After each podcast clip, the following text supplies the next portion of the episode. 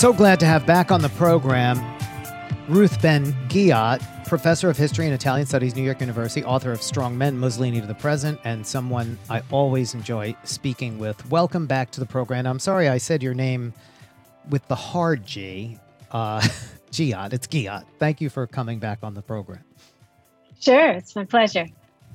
So, uh, we've been seeing the Republican Party as they continue to embrace uh, Donald Trump and as he has a hold on the party, really just become even more radicalized. And of course, Fox News plays a role and Tucker Carlson.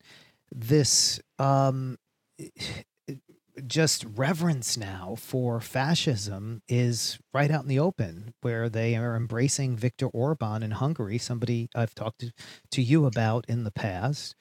And Tucker Carlson took his show there uh, and and for a week and sort of romanticized the guy and held him up and talked about how you know on immigration they were great because of their horrible policies and and um, now even CPAC, the Conservative Political Action, Conference, is going to Budapest to hold their conference. Talk a little bit about what you see.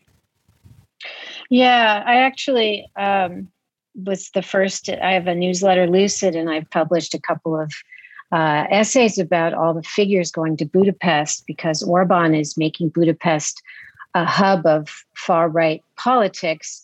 And, and and Orban, you know, and and people like Tucker Carlson and Mike Pence was there last week, which I find really interesting also because he isn't, you know, the most uh, willing global traveler, and yet he went to Budapest to talk about how he hopes uh, abortion rights will be overturned in the states. And they they kind of see a future america when they go to budapest. And you know orban styles himself as like a more palatable autocrat than putin because you don't hear there, there's no freedom of press left. He rules by decree. So he calls himself in a liberal democracy, but there's no democracy. But you don't hear about people being poisoned or falling out of windows and so he and he gets EU funding. So he seems more, uh, you know, mainstream as an autocrat, and so the GOP is all over that, and they've been kind of testing out their messaging uh, in Budapest, which is which is very very frightening. And the fact that you know CPAC was in Orlando uh, last year, and now it's going to be in Budapest is totally symptomatic. yes, and I, I saw you uh, reporting on it and writing about it, and then it, it really blew up, and it needs to. You and I have spoken in the past about Hungary and uh, Orban and his trajectory and the comparison to Donald Trump. Talk a little bit more about that because he he lost an election and then spent all of his time out of power claiming um, that it was all election fraud, and and then came back to power, and that's when things really changed. Yeah, the experience with with this kind of strongman personality, where um, they are so arrogant and they need to be in power also because often they're very corrupt and they need you know immunity from prosecution they they will stop at nothing to get back into power and then once they do they make sure that nobody can touch them again. And and that's what Orban has done. Now it's taken him a long time. He's been back for for for years, a decade. And so I would say that it takes time to amass the kind of power that makes you truly untouchable because and to make elections not count for anything. And we're in the middle of this process now in the states, right? Because to really neutralize elections, you have to make it you know threatening to go to the polls in the first place you have to make sure that you have what's called judicial capture. You've you've purged the judiciary in case there are legal challenges. That's what's going on now here. You see that there are lawyers who sue these states uh, for their voter suppression laws. And so this takes a long time but once it's uh, uh past a certain threshold you can have this fiction, you know, you have this electoral autocracy, right? So you have the fiction of freedom, but people's votes don't really count anymore. And we see how Orban, when he came back to power, really kind of took care of all the areas that he knew he had to consolidate power in and shut down democracy. And you think about Donald Trump and the way he tried uh, as hard as he could to steal the election or somehow overrule or get it overturned and and even all of the ways he tried to consolidate power in his first term but but failed he and the people around him are seeing what they need to do the next time mm-hmm. and what they need to do now to gain power in the way that Orban did yeah, and and there, you know, it's uh, one of the most common questions I get asked is is uh, there is a playbook, and that's the core of my strongmen book. I talk about the authoritarian playbook, and in fact, it's coming out next Tuesday in paperback with a new epilogue that goes through January sixth. That's um, terrific. Glad to hear it. Yeah, it's such yeah, an important so and a very important book, and everybody should read it. And, and yeah, unfortunately for us, the uh, I had already a third of the book is about coups, and so January 6th fit fit right in, right, and, and that's not mm-hmm. good news for us. But um, yeah, there's there's so many things that that we don't hear about uh, in in Hungary, and that's because Orban's been able to capture the press and they learn from each other. So there so Trump is somebody who doesn't read, we know that um, you know but he he's watching and he's always emulating and he's very open about it what these other people are doing and bolsonaro is another one right? He's emulating trump. And there's all these interchanges. And that's how it how, how it was in the 1930s where you know hitler actually learned from mussolini and he worshiped mussolini. And he followed his playbook although he got put in jail it didn't took him a long time to get to power.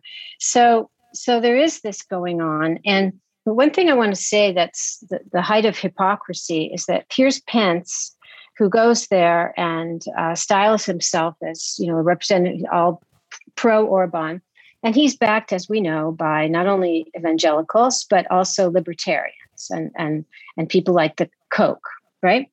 Mm-hmm. And Orban's state, like Erdogan in Turkey and Putin in Russia, preys on businesses and so that's that's one thing we're not hearing about. If you have a profitable business, the state, one of uh, Orban's allies, will come after it and f- try and force you to sell. And if you refuse to sell, you'll be slapped with audits, with tax things, with you know fake crimes that they cook up because they can, and then you'll go out of business and you'll have to sell anyway. So this kind of there's a name for this. It's called predation, as in predators and and so you know they so GOP in in uh, celebrating Orban is has a highly selective lens yes. because nobody nobody no libertarian or even forget libertarians republicans would who are crying that you know the democrats are socialist and biden's a socialist dictator what would they what do they think about the state going after businesses and taking them over? Right. And of course they have very strict gun laws. And I wrote yeah. about how Tucker Carlson forgot to tell us about the vaccine mandates, which Orban has used the pandemic in extreme ways to consolidate power beyond what is good public health. And I don't know how CPAC's going to have their meeting because it seems to me you're going to have to have a vaccine mandate. but, but we'll see. well, but Fox News has had a vaccine mandate for its own people. You know, That's it's right. again That's more right. more more hypocrisy. So we can think, you know, what are they finding in common? And the biggest thing is the, besides this kind of restrictions of freedom, the family policies, anti LGBTQ, uh, anti female, uh, you know, emancipation, um, pro, you know, demographic for white Christians. That whole uh, rhetoric about, you know, where white Christian life is dying because people of color are overpopulating, and anybody of non-normative sexuality is an enemy of the state. That's what that's their big area of commonality, um, and that's why Pence was there. Mm-hmm.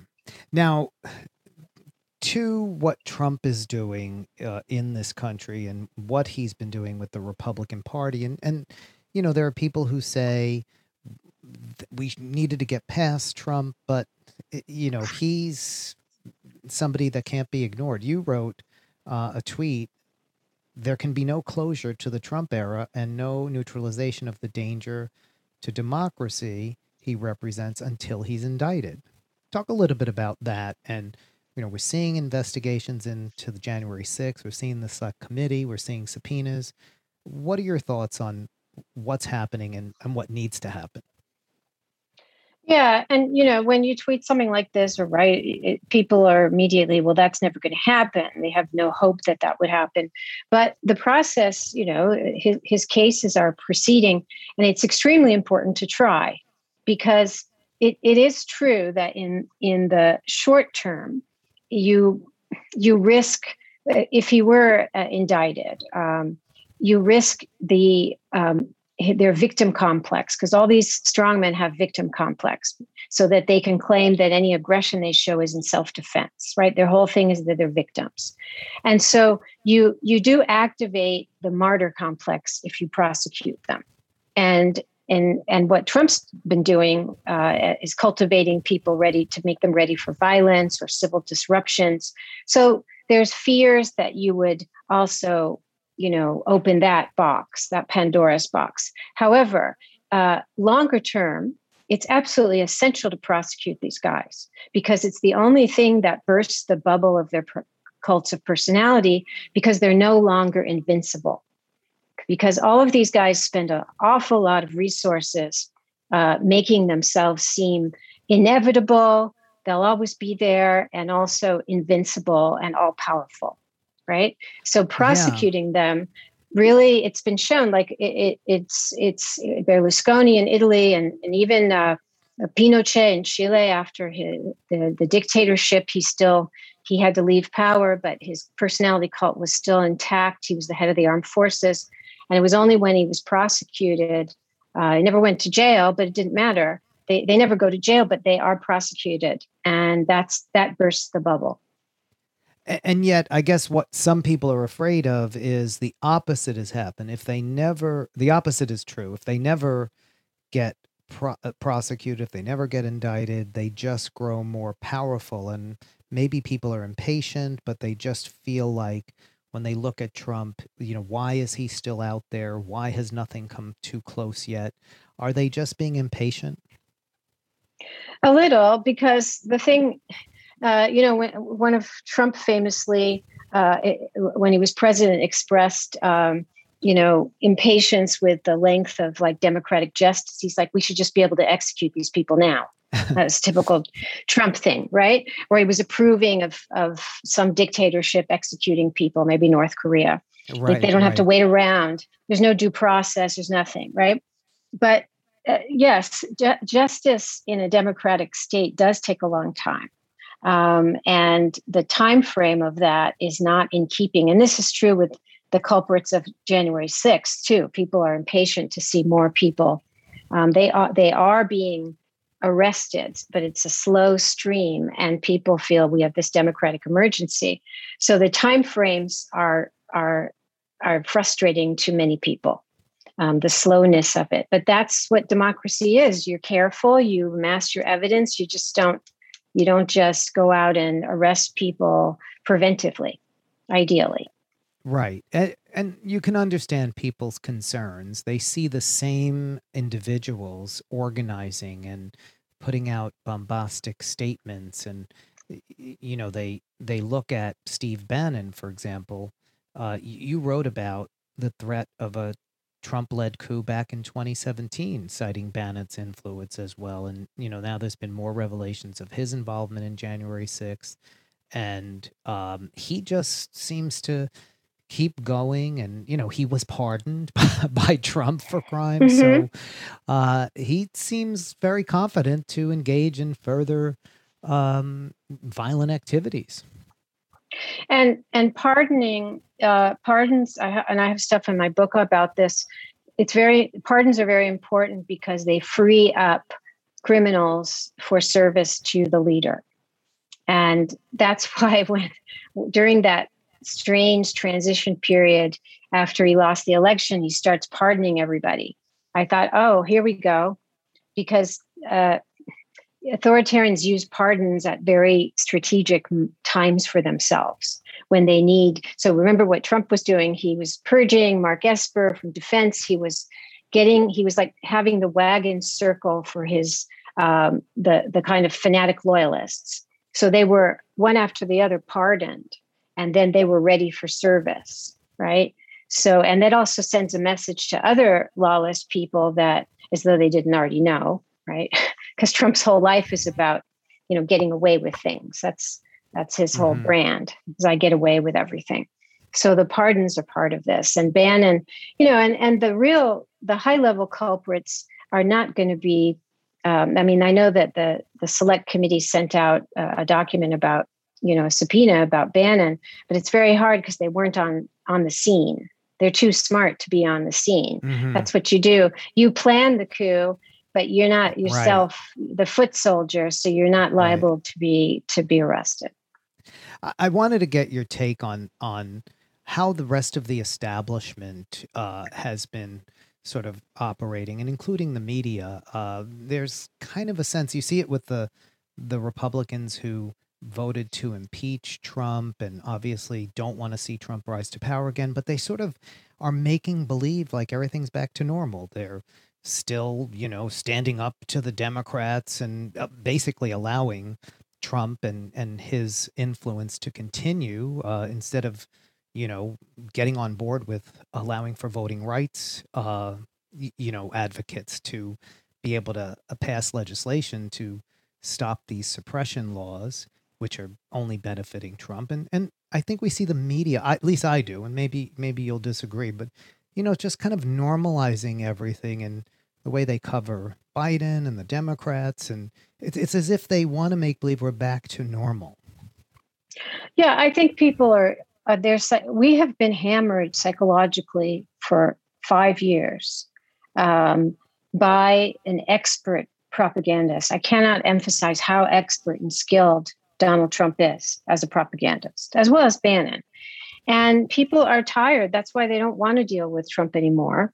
And um, so in a way it's it's and, and the media it's it's easier to just pretend that somehow we'll get through this and think and keep to the normal frame of politics because if you really recognize that one of the two parties in this country is truly an authoritarian party now and it's not interested in the rule of law. It's out of democracy. And that's why they're going to see that's why cpac's going to be in budapest. Like right. the, every sign is there.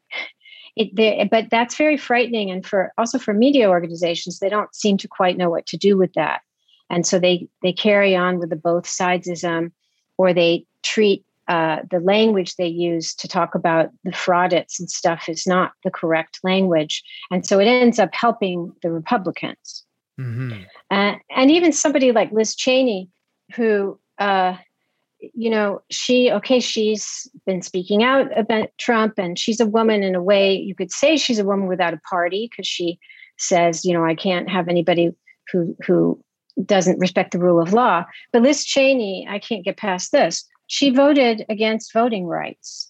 She voted right. against the John Lewis. She voted against the For the People Act and election security. So it's like, what vision of democracy do you want? Right if you're not interested in people voting, if you actually are working actively to harm people from voting, then you mm-hmm. can't really say you're into democracy. Uh, thank you, Ruth Ben Ghiat, for sounding the alarm. And uh, it's so important in keeping uh, this front and center. People should uh, also subscribe to your newsletter. It's lucid.substack.com.